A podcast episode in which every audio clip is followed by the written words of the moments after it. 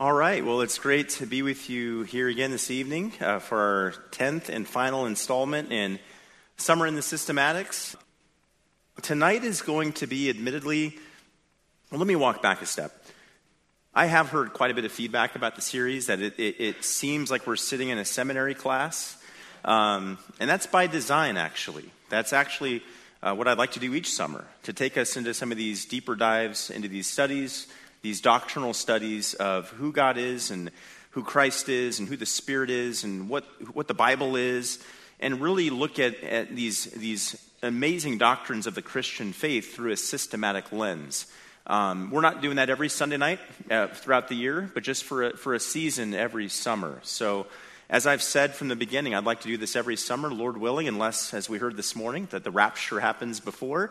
The goal would be to keep teaching through these lessons systematically, and then we'll have normal expositional series throughout the rest of the year on Sunday evenings. So I say all that as background because even tonight's going to feel a little deeper in some ways in some of the doctrines that we're going to go into as we wrap up the series in looking at the doctrine of the Trinity, and some of the interesting studies and problematic areas that places people have gone astray in studying the Trinity. So as we wrap up our time on the Trinity, we are going to talk about two major topics tonight. In fact, these are the two blanks on your worksheets. I'll just give these to you up front.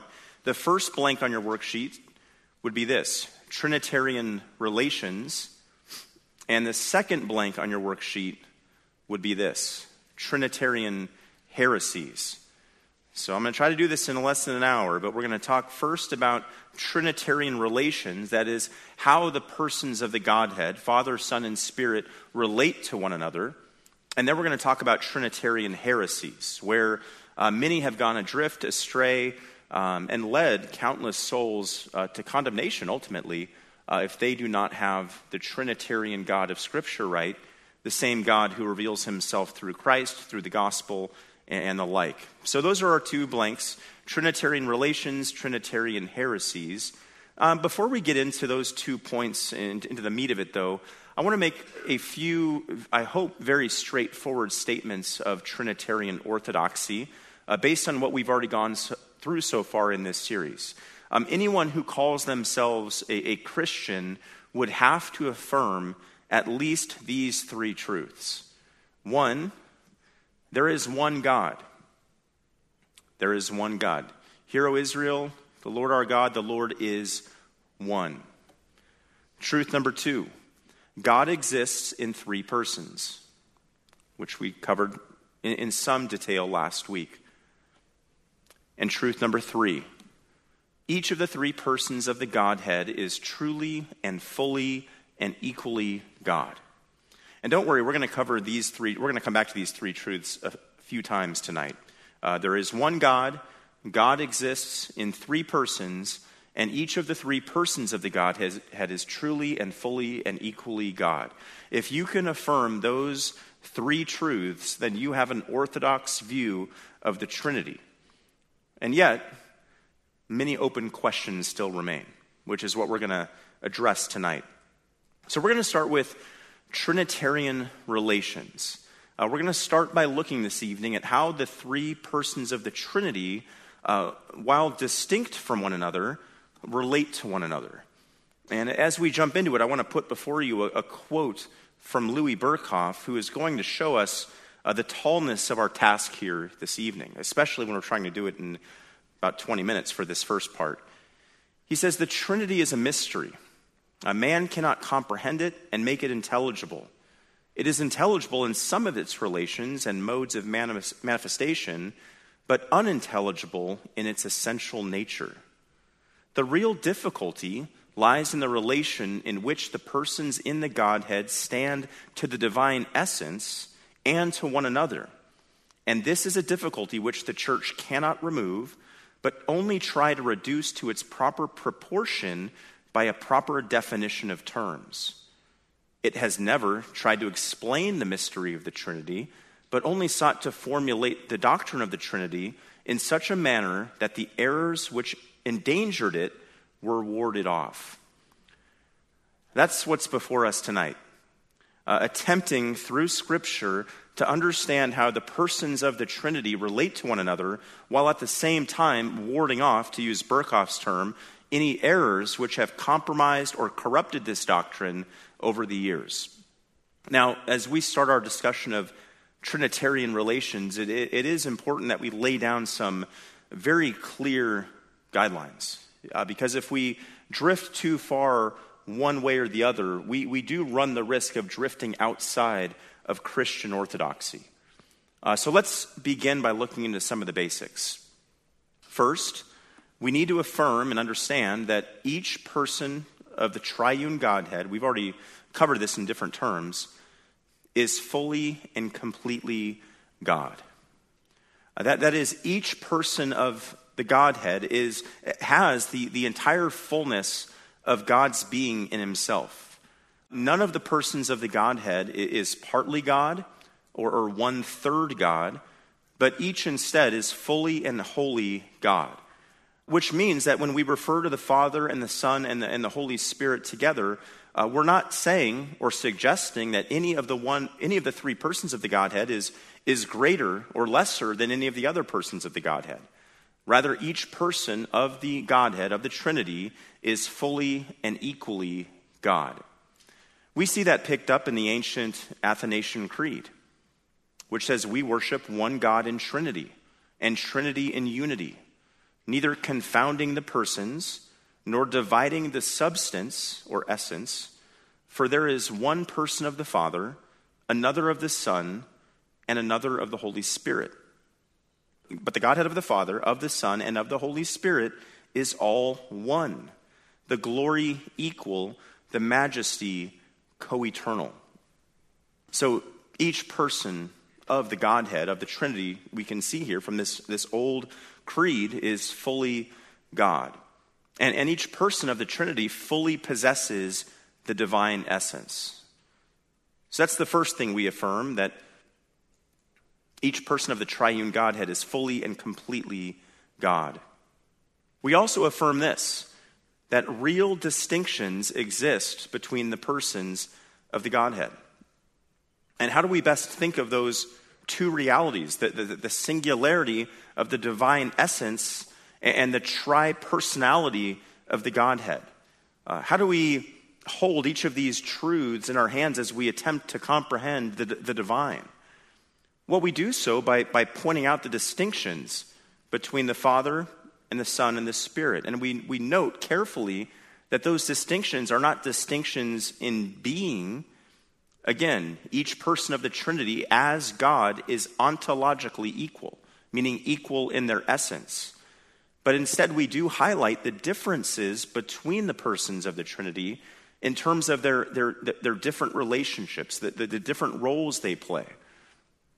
There are no differences between the persons of the Trinity. I'll say it over and over just to make sure we are being clear about orthodoxy here. There are no differences between the persons of the Trinity in terms of their properties, their attributes, or their essence. Rather, the differences relate to how the three persons of the Trinity relate externally to things like creation and in the process of redemption, and how they relate to one another internally, within the Godhead. How the persons of the Trinity relate to things like creation and redemption externally are what theologians call the ad extra, external relations or works of the Trinity. How they relate to one another, Father, Son, Spirit, how they relate to one another are known as the ad intra, internal relations of the Trinity. We're going to spend a little time on both tonight. We'll start with the ad extra works, and we're going to look at the ad extra, external relations or works of the Trinity in creation and redemption. I told you it was going to be a deeper dive tonight as we wind down. Well, with respect to creation, Scripture reveals to us that there are different roles or functions carried out by the Father, the Son, and the Spirit in creation. For instance, God the Father spoke the words which brought our world and our universe into being.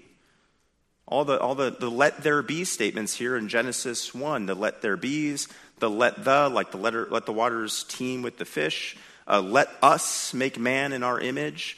Those are all the words of God the Father. But Scripture also teaches us that God the Son was the one who carried out God the Father's creative decree. John 1:3, all things were made through him. That's referring to God the Son. And without him was not anything made that was made. Or Colossians 1:16, also speaking of Christ, God the Son. By him all things were created in heaven and on earth, visible and invisible, whether thrones or dominions or rulers or authorities, all things were created through him and for him. 1 Corinthians 8:6 also highlights this distinction. There is but one God, the Father, from whom are all things, and we exist for him, and one Lord, Jesus Christ, by whom are all things, and we exist through him. Hebrews 1:2, in these last days, God has spoken to us in his Son, whom he appointed heir of all things, through whom also he made the world.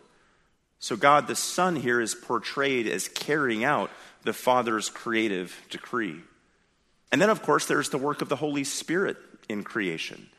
You know, he, God, the Spirit, the third person of the Trinity, is described as hovering over the face of the waters at creation. Genesis 1:2. The earth was formless and void, and darkness was over the surface of the deep, and the Spirit of God was moving over the surface of the waters, which is some sort of reference to God the Spirit being present at creation, involved in creation.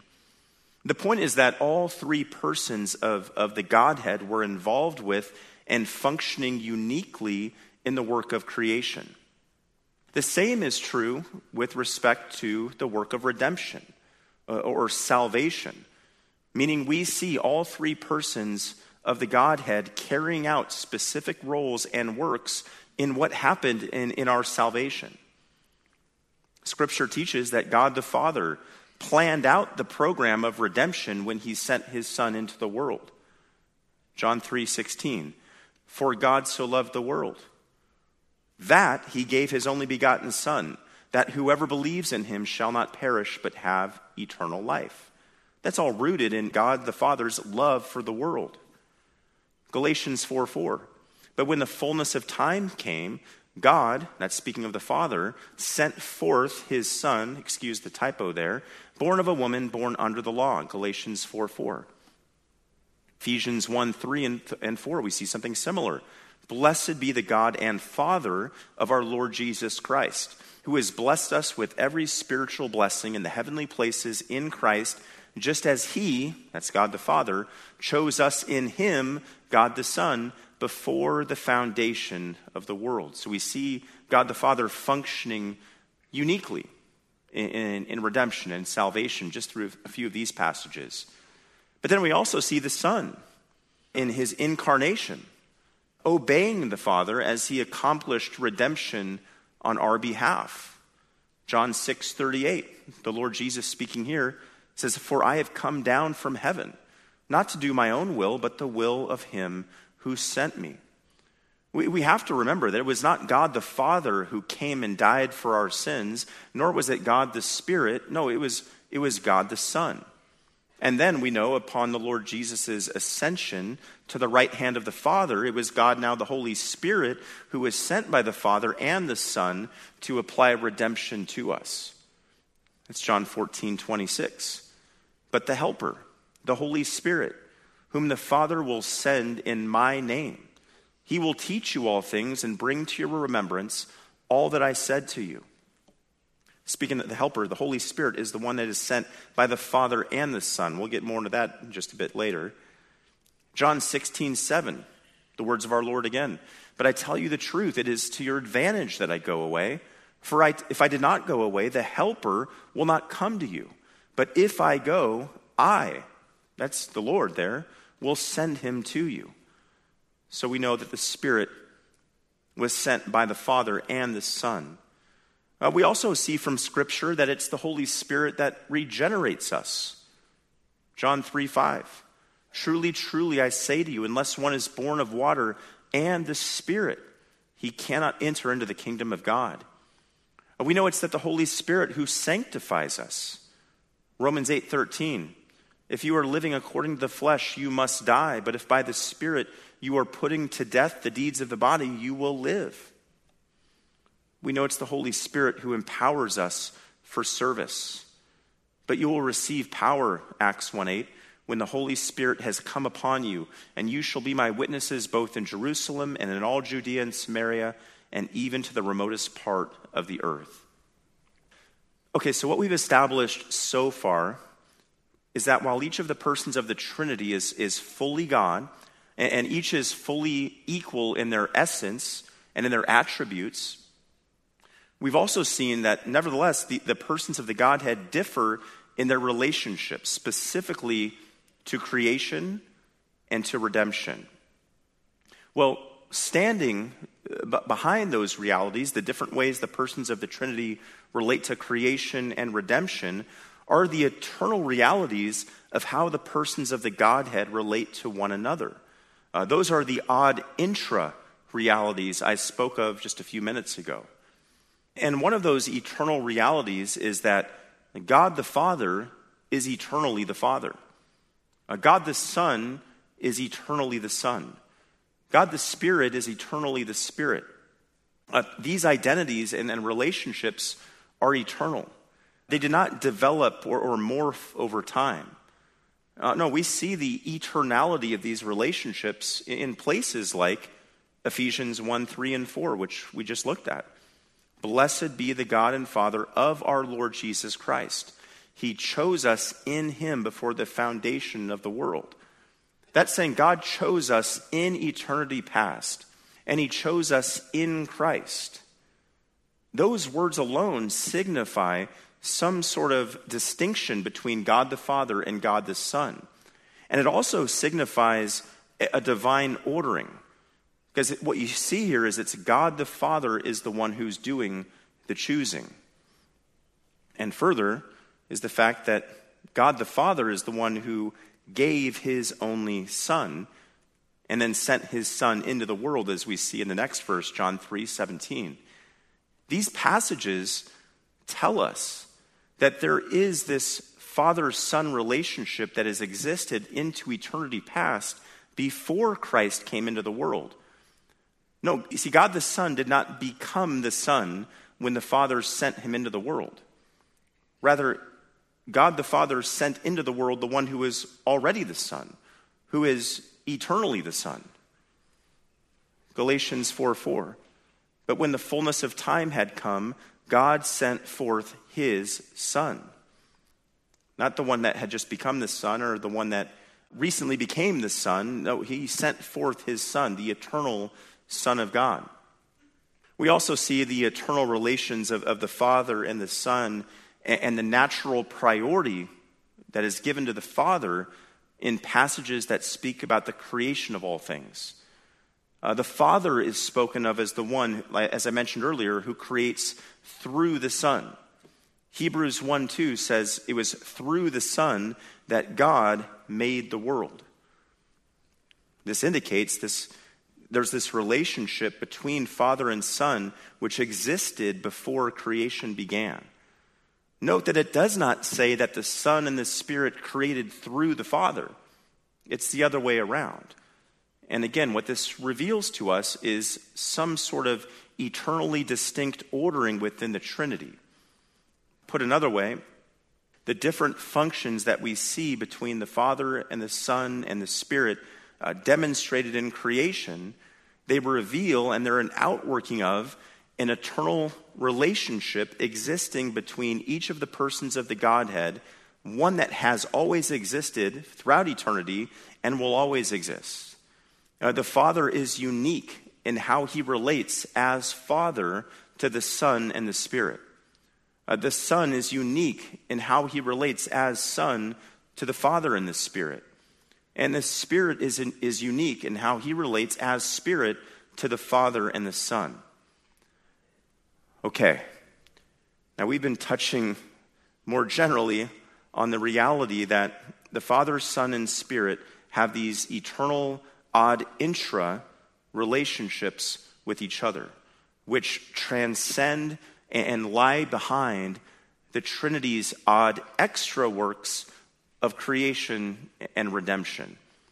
Now, for centuries, and it would be presumptuous of me to think I can nail this in 10 minutes, because for centuries, theologians have wrestled with the nature of those odd intra-relationships between Father, Son, and Spirit. And in doing so, they've wrestled with terminology suitable to our human intellect and language to better understand the odd intra, those internal relationships within the Godhead. Which takes us right into our discussion of the eternal generation of the Son and the eternal procession of the Spirit. We'll start with the eternal generation of the Son before we go into the eternal procession of the Spirit. What do we mean when we use a phrase like this, eternal generation of the Son? Let's begin by saying very clearly what we do not mean. To say that the Father has eternally generated the Son does not mean that the Son was somehow created by the Father in eternity past. Because we know that Christ is fully God and that God is truly eternal, there was no time ever at which God the Son did not exist. Contrary to the teachings of groups like the Mormons, Christ, God the Son, is very God. So what do we mean then by a phrase like eternal generation if we don't mean that Jesus was created by God? Here's how MacArthur and Mayhew put it in their biblical doctrine. There are many other theologies which have similar definitions. This one's just the simplest to grasp, I think. It says, the eternal, necessary, and self-differentiating act of God the Father, this is the definition of eternal generation, by which he generates the personal subsistence of the Son and thereby communicates to the Son the entire divine essence. I get it. That may not be immediately helpful and understandable without a bit of context and background. So let's break it down a little bit further. Let's start with the root word of generation, eternal generation. When we say eternal generation, what do we mean by the phrase or the word generation? Well, the word generation comes from this Greek word genes, which rightly translated means begotten. And at various points in Scripture, we do see references to Jesus being the monogenes, the only begotten Son of God. That's John 1:14, and the Word became flesh and dwelt among us, and we saw his glory, glory as of the only begotten, there's our word, from the Father, full of grace and truth. Or John 1:18, no one has seen God at any time, the only begotten God, that's our term, who is in the bosom of the Father, he has explained him. And John 3:16, the one we've all heard, for God so loved the world that he gave his monogenes, only begotten Son, that whoever believes in him shall not perish, but have eternal life. What we see in these passages then is that God the Son, Christ, is God the Father's only begotten Son. And what these passages and others, like Hebrews 1:3, teach us is that, of course, though God the Son is not a created being, there is some sense in which he is from the Father. John 1:1 and 2 says he is the Word of God. John 5:26 says, for just as the Father has life in himself, even so he gave to the Son also to have life in himself.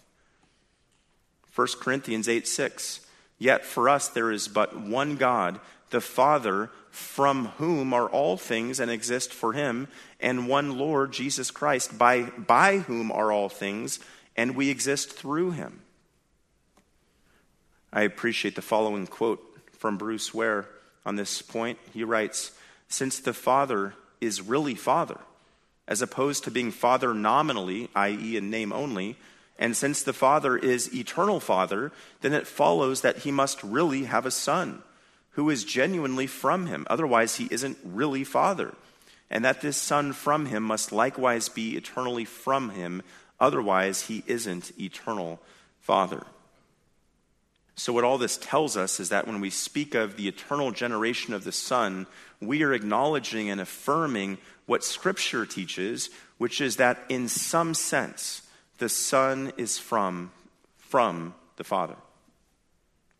Francis Turretin, writing in the mid-17th century, summarized this doctrine of eternal generation nicely, I think, when he explained it this way. He said, as all generation indicates a communication of essence on the part of the begetter to begotten, that would be father to son, by which the begotten becomes like the begetter and partakes of the same nature with him, so this wonderful generation is rightly expressed as a communication of essence from the Father, that's John 5 language, by which the Son possesses indivisibly the same essence with him and is made perfectly like him.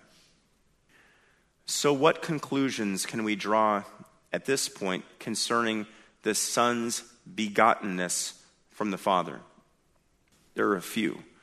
First, it's important to note that the Son is of the same nature as the Father.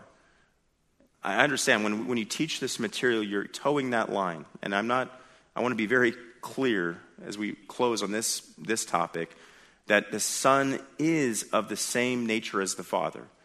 Just as a father begets a son like himself, God the Father, the Scriptures teach, has begotten a son like himself.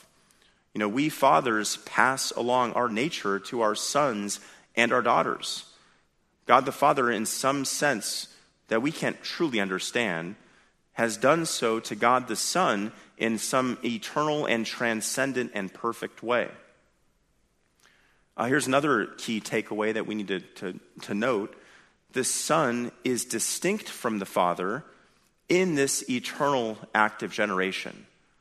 Only one, the Father, does the begetting. Only one, the Son, is begotten. We can't get that order reversed. Third, there is a naturally given and biblically revealed order in the relationship between the Father and the Son. And the order is always this. You see it in the Scripture, like in 1 Corinthians 8:6.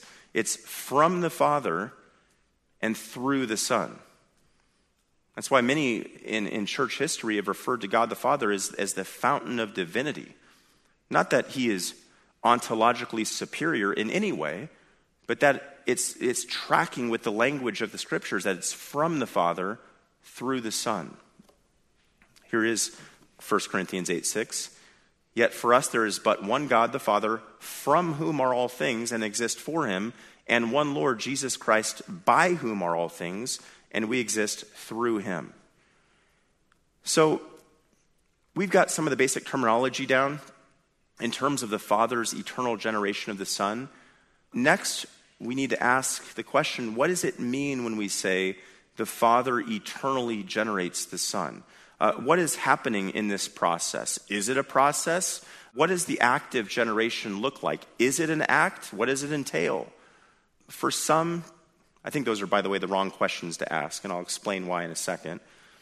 For some, the idea of eternal generation means that the Father is eternally communicating to the Son the divine essence so that the Son shares fully in every attribute of God the Father. An adherence to that view would cite John 5:26. Just as the Father has life in himself, even so he gave to the Son also to have life in himself. Again, this does not mean that God the Father is superior ontologically or essentially or in any sense. Instead, what adherence to this view would hold is that the Father's communication of the divine essence to the Son is so complete that the Son is, as Hebrews 1:3 says, an exact imprint or representation of the Father's nature. And because this act of generation is eternal, the Son was not created, never created, but existed eternally as the only begotten Son. Now that's one view. The other view is that eternal generation means that the Father is the source of the personal distinctions between Father and Son, and by extension the Spirit, but he's not the source of their divine essence. And that was a view that John Calvin held. I personally hold to the first view. I think it's more in line with the language only begotten. And I think it lines up with what we see in Hebrews 1:3, the idea of God the Son being the exact imprint of the Father's nature. So, I know I'm dumping a ton on you right now. I'm going to give you just a few summary statements here of how one would build the case for eternal generation of the Son, if we could say it that way. Keeping in mind, in course, that this is a doctrine I'm convinced that is rooted in Scripture. Here's one. The eternal God is eternally triune, with three divine persons, Father, Son, and Holy Spirit, sharing equally in the Godhead. The first and second persons of the Godhead are eternally the Father and eternally the Son. This quote is from Grudem. I missed the reference here. A father-son relationship presupposes begetting. Fathers beget children. The second person of the Trinity is described in the New Testament as the Father's begotten Son. Because Jesus is eternally God, his begottenness from the Father can best be understood, and this is the key here, as an eternal act of divine self-differentiation. That is, true God from true God. An eternal act of divine self-differentiation. The doctrine of eternal generation simply helps us to understand how these eternal persons of the triune God are it helps us understand the distinction between them. Well, we've hit the doctrine of eternal generation pretty hard, but we're not quite done yet. What about the eternal procession of the Spirit? We've seen that the Father eternally begets the Son, and we've seen that the Son is eternally begotten of the Father. Now we're going to see that the Father and the Son eternally breathe forth the Spirit, which from the Father and Son's perspective is called spiration.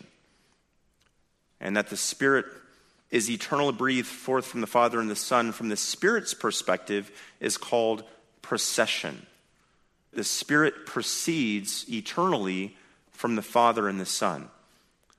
Unlike God the Son, the Spirit is not begotten. Rather, his eternal mode of subsistence is procession. Here again is MacArthur and Mayhew, similar to eternal generation. The procession of the Spirit from the Father and the Son describes, hear those words again, the eternal, necessary, and self-differentiating, that should say act, of the Father and the Son by which they spirate the personal subsistence of the Spirit and thereby communicate to him the divine essence. It's this eternal act of spiration or procession which distinguishes God the Father and God the Son from God the Spirit. Now, Scripture doesn't define the difference between generation and procession. And MacArthur and Mayhew highlight this. They say the terms begetting and procession are purposeful and important, even if we cannot fully explain how the two modes of subsistence differ from each other. Admittedly, these are theological terms: procession, spiration, and generation. They're designed to help us understand how the three persons eternally relate with one another. John Owen also threw his hands up, as maybe you feel like doing tonight. He said, "Who can declare the generation of the Son, the procession of the Spirit, or the difference of the one from the other?" But the terminology, again, of generation and procession does fit with what the Scriptures teach about the Son and the Spirit, and importantly, to highlight those distinct relationships within the Godhead. I'm going to quote at length from Scott Swain, a modern-day Trinitarian theologian, who I think ably summarizes the doctrine of the eternal generation of the Son and how it differs from the doctrine of the eternal procession of the Spirit. He writes this: "According to the Bible's basic Trinitarian grammar, these relations of origin and the personal properties that label them, paternity, filiation, spiration, are the only real distinctions that exist within the one and simple God. The Father is not the Son is not the Father, the Spirit is not the Father or the Son. While these distinct personal ways of being the one God require absolutely no distinction between the persons of the Trinity and the one God, thus preserving divine simplicity, they also exhibit how the persons of the Trinity are truly distinct from each other by the manner in which they communicate God's simple essence to each other. As the Father has life in himself, so he has granted the Son also to have life in himself, John 5:26. The person of the Father eternally communicates his simple essence to the person of the Son in eternal generation. In similar fashion, just as the Father and Son have life in themselves, so they have granted the Spirit to have life in himself. The persons of the Father and the Son eternally communicate their simple essence to the Spirit in eternal spiration. I'm looking at the clock, and I need to hurry up. We're going to jump ahead. If you want to see these slides later, you can look them up. We're going to go right to Trinitarian heresies. I'm feeling the heads in the room about to explode, mine included. So let's move into Trinitarian heresies. And I'm gonna real quick sidebar on this, and because I know I've said it maybe 6-7 weeks ago. I know that as I'm quoting a lot of theologians specifically, and as we're talking about theological concepts related to the Trinity and the doctrine of God and theology proper, I'm aware that I am citing many different theologians of different stripes that we would ultimately differ with in a lot of different ways. But the reality is, sitting here today in the year 2022, the theologians who have done the best work on the doctrine of God are theologians in different camps than ours. And I lay before anybody in this room who is theologically inclined and holds to the hermeneutic that we hold to, dispensational specifically, to do more work in these fields. Because right now, these fields are occupied by men and theologians who we would disagree, like these would be men who would not agree with Dwayne's teaching this morning on the rapture. But that doesn't mean that they've got the doctrine of God wrong. It does mean that they've got their eschatology wrong. So my challenge to anybody here who likes to study and likes to dive deep and likes to research and likes to write would be to be those people who, from our perspective and our camp, start making contributions to this field. Okay, I'm off my soapbox. On to Trinitarian heresies.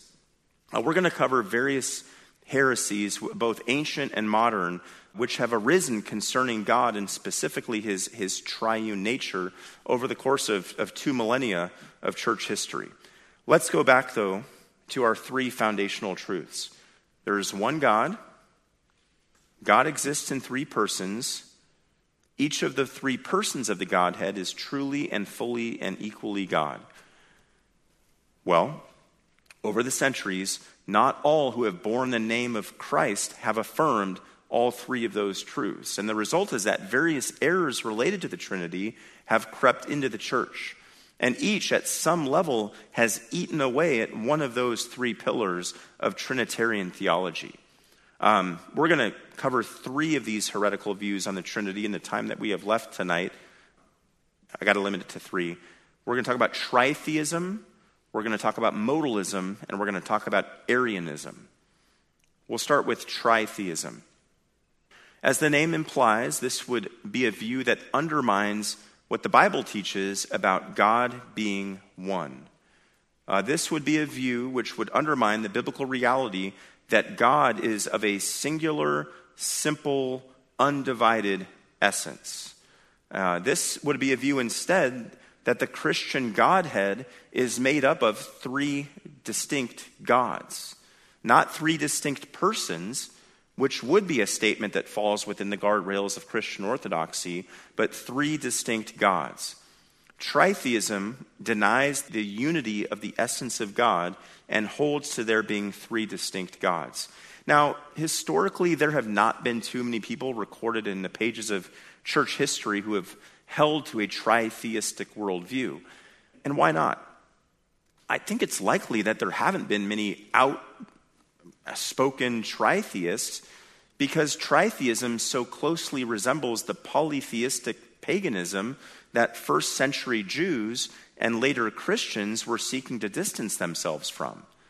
The Christians and the Jews before them were affirming the singularity and the oneness of the one true and living God. It would have been an odd turn to go from outright paganism to monotheistic worship of the one God, only to go back and worship three gods, even if those three gods, according to this worldview, would be God the Father, God the Son, and God the Spirit. So tritheism really has not been a major threat to Trinitarian orthodoxy over 2 millennia of church history.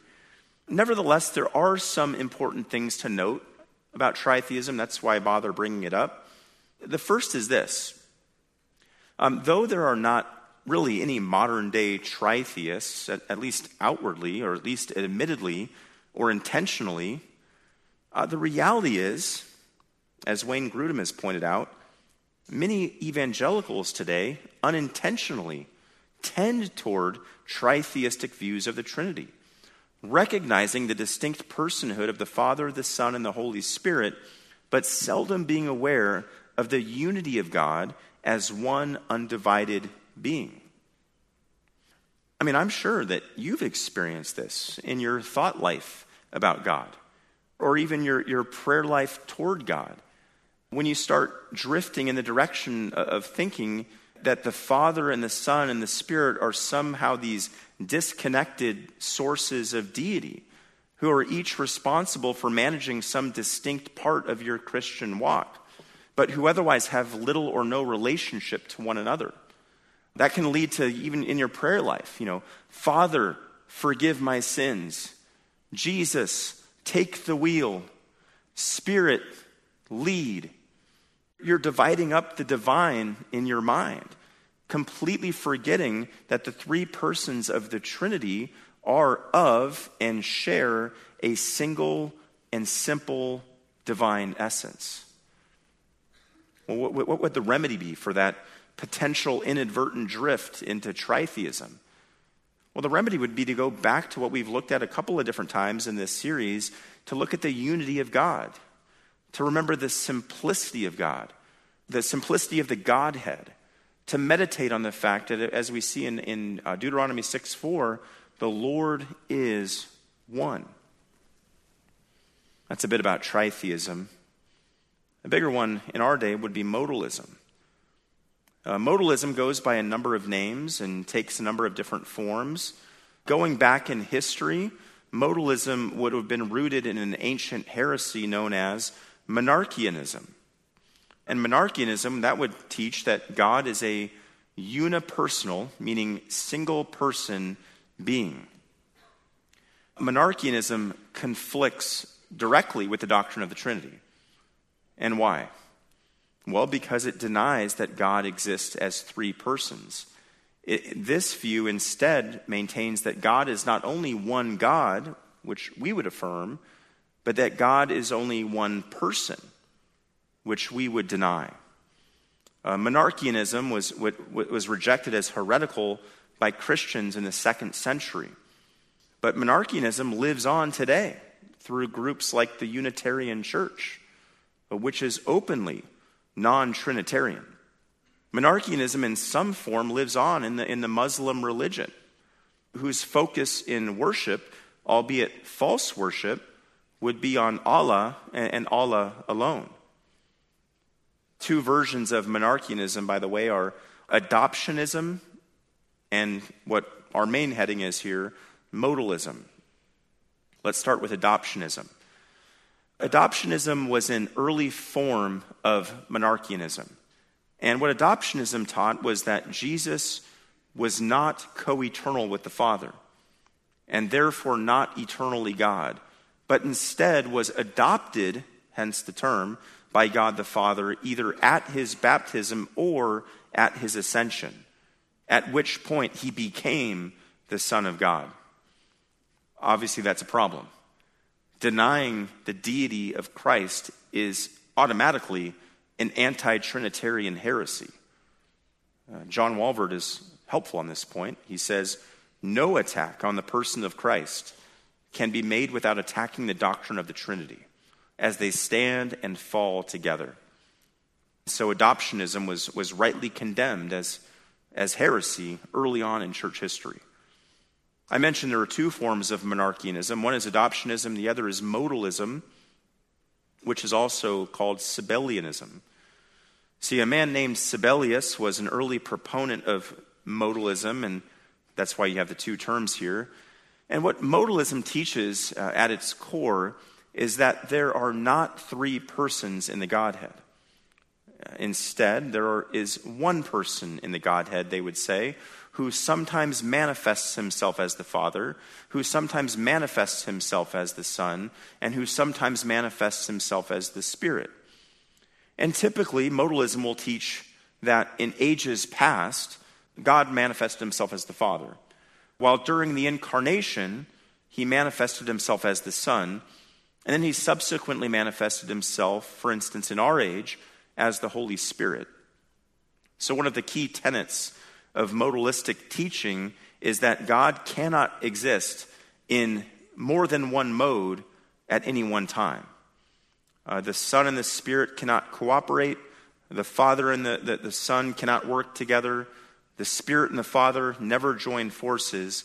Rather, only one mode of God may exist and function at any given time. Modalism is anti-Trinitarian. Modalism, any anti-Trinitarian belief is ultimately heretical. So modalism, we could say with confidence, is heresy. Now, the modalist heresy, you can almost picture this tree I'm trying to draw in my mind and lay out for you. Even the modalist heresy can break down even further to other heretical teachings over the centuries. It's taken a number of forms. I'm going to just give you two more. There are two forms of modalism I want to highlight. One would be patripassianism. I told you guys this was going to be a heavy one. This is a form of modalism, and according to this teaching, patra, it was the word for father, the Latin term for father. It was God the Father, passion. We're thinking of the passion of Christ here, right? It was God the Father who appeared in a separate mode or manifestation as God the Son. So, and he actually appeared, not God the Son, it was actually God the Father who suffered and died on the cross at Calvary. Patripassianism. It wasn't, I'll put it this way, it wasn't God the Son who bled out on the cross for our sins, it was God the Father. Patripassianism rightly was condemned as heresy in the 4th century. And we don't have too many that are holding to this view today. The other way, though, that we've seen modalism rear its ugly head in our day would be through the teachings of oneness Pentecostalism.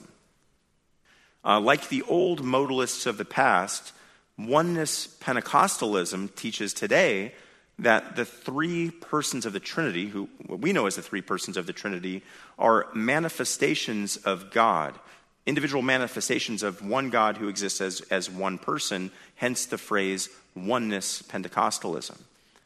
You may have heard of the preacher named T.D. Jakes.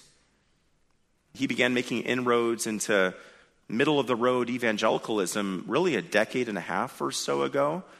He started to get popular and was given more of a platform by certain churches and certain pastors. T.D. Jakes is a loud and vivacious preacher. He can, for some, be a very engaging man to listen to. You know, he screams and he sweats and he shakes when he's up there preaching. He is definitely an attention-grabbing preacher. Well, T.D. Jakes is a heretic because T.D. Jakes is an open modalist. He denies basic Trinitarian truth. And one cannot deny basic Trinitarian truth and still be considered a Christian. T.D. Jakes, his church is called the Potter's House. And here's their statement of belief. There is one God, creator of all things, infinitely perfect, and eternally existing in three, not persons, manifestations, Father, Son, and Holy Spirit. That's the important catchphrase there, manifestations. Whereas historic Christianity and sound doctrinal statements would say that God exists eternally as three persons, Jakes refers to those persons as manifestations, or to use the old term, modes. It's modalism. It's heresy. It expressly denies the Trinity. Henry Clarence Thiessen, writing on modalism many years ago, said this: "This is in reality a denial of the doctrine of the Trinity, for these are not distinctions in the essence, but three qualities or relationships in one and the same person." So we've covered modalism, we've covered tritheism. Next up is Arianism, which is really a part of it's a subcategory of a broader category of heretical teachings known as subordinationism. Subordinationism is an anti-Trinitarian view because what it teaches is that God the Son is somehow lesser, ontologically speaking, in his essence, than God the Father. In the words of Robert Letham, subordinationism is problematic because it argues for gradations of deity, he says. Gradations of deity. According to subordinationism in its purest form, going back many centuries, there are greater gods, namely God the Father, and lesser gods, God the Son and God the Spirit, within the Trinity. And the most historically problematic and historically recognizable version of subordinationism is Arianism, which is named for a 4th century Libyan heretic named Arius, who is famous for this quote: "There was a time," he's speaking of Christ here, "when he was not." In other words, Arius held that God the Son is not co-eternal with God the Father. Instead, Arius believed that God the Son was God the Father's first creation, and that through him, the Son, everything else was made. This made God the Son not only the direct creation of the Father, and thus unique in that sense, but it also made the Father's divinity somehow greater than the Son's. David F. Wright has summarized Arius' position here. He says, "The Father alone was really God under Arianism. The Son was essentially different from the Father. He did not possess by nature or right any of the divine qualities of immortality, sovereignty, perfect wisdom, goodness, and purity. He did not exist before he was begotten by the Father. The Father produced him as a creature, yet as the creator of the rest of creation, the Son existed apart from time before all things.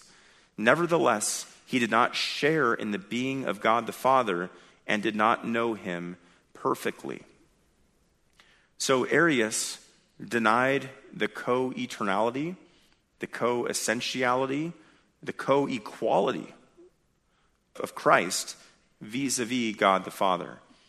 And his views, Arius' views, were condemned at the Council of Nicaea in 325 AD, where Arianism was formally denounced and condemned as heresy.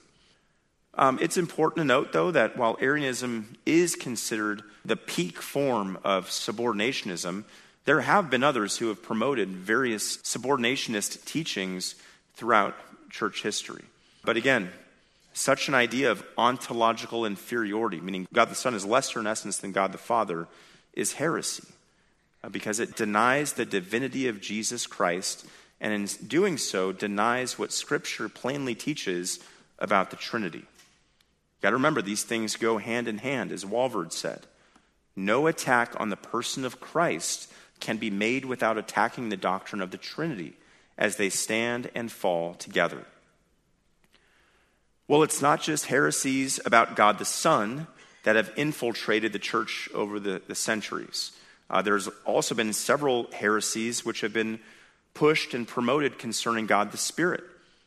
Orthodox Christianity, I'm not speaking of Greek or Eastern, but just lowercase o, Orthodox Christianity has always held to the deity of the Holy Spirit. The Council of Constantinople, 381 AD, clarified that this is the official and has been the official position of the church, much like the Council of Nicaea clarified the deity of Christ. But the Council of Constantinople was made necessary in the first place because in earlier centuries of the church, there were some who were very clear about attacking the deity of the Spirit. In fact, Arius, who had denied the deity of the Son, also, and you can kind of see this coming, he denied the deity of the Spirit as well. Macedonius, Sicinus were early heretics who denied the deity of the Spirit. Well, sadly, Arianism was not completely stamped out in the earliest centuries of the church. It still exists. It still remains. And for its adherents, it still condemns. Arianism lives on particularly in the Jehovah's Witnesses movement today. You know, plain and simple and quite openly, Jehovah's Witnesses deny the deity of Jesus Christ. And in doing so, they deny the Trinity. This is from their website, jw.org. We have learned from the Bible that Jesus is not Almighty God and that there is no scriptural basis for the Trinity doctrine. Although they might acknowledge Jesus to be divine, and in some sense, they teach that he is a created being. Here's another one from their site. Jesus is the only one directly created by God. Jesus is also the only one whom God used when he created all other things. What the Jehovah's Witnesses are doing here is simply recycling old Arian heresies that have been around for centuries. And to justify their doing so, by the way, this cult group, as many of you know, has created its own Bible translation, the New World Translation, they call it, which they've done in just less than the past 100 years. And what they've done in this New World Translation is they've intentionally modified the original Greek manuscripts going back to the earliest centuries to support their own false teaching. There are so many problems with the New World Translation of the Jehovah's Witnesses, most of which are outside the scope of our study here, but there's one I want you to remember from this New World Translation, which again was cobbled together in less than the past 100 years. John 1:1. In the beginning was the Word, and the Word was with God, and the Word was God, right? Well, not according to them. In the beginning was the Word, and the Word was with God, and the Word was a God. Friends, this rendering is completely unsupportable in the original Greek manuscripts. This is completely fabricated, totally created out of thin air. And so certain am I in saying that. I mean, I'm going to cite here a couple of proven Greek scholars who have commented on this New World Translation. William Barclay. The deliberate distortion of truth by this sect is seen in the New Testament translation. It is abundantly clear that a sect which can translate the New Testament like that is intellectually dishonest. Or Bruce Metzger. The New World Translation is a frightful mistranslation, pernicious and reprehensible. The point being, Arianism lives on through groups like the Jehovah's Witnesses, who were sold a bill of goods by their original founder, Charles Taze Russell, a bill of goods that will ultimately lead in their being condemned and spending an eternity in a lake of fire. These are not minor matters. Well, going back to our first three pillar truths, there is one God. God exists in three persons. Each of the persons of the Godhead is truly and fully and equally God. These, boiling it down, are the essential ingredients of Christian Trinitarian orthodoxy. There is so much more that could be said about how the persons of the Godhead relate to one another. There's so much more that could be said about the unity, the simplicity, the singularity of the divine essence, but I need to wrap our time. And this wraps our time and study of this whole doctrine in 10 weeks of theology proper. I hope the study has been of some benefit to you as we've contemplated the deep things of our great God. I'm going to end our time, if I may, the way we started. You may remember early on, I think it was lesson 1, we read from Psalm 145. Psalm 145. I will extol you, my God, O King, and I will bless your name forever and ever. Every day I will bless you, and I will praise your name forever and ever. Great is the Lord, and highly to be praised, and his greatness is unsearchable.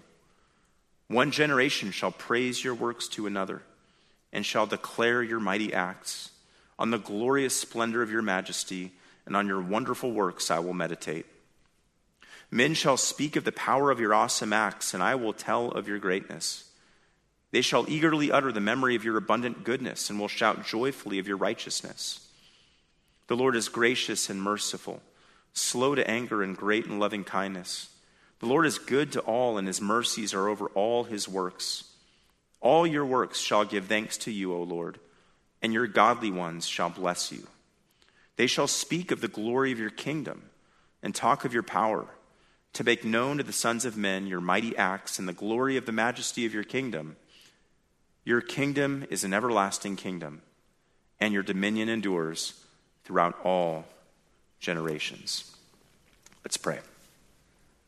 Our great God, we want to thank you for the time that we've had this summer to embark on this study of theology proper, the doctrine of God. God, I know that we have gone fast at certain times and gone slow at other times.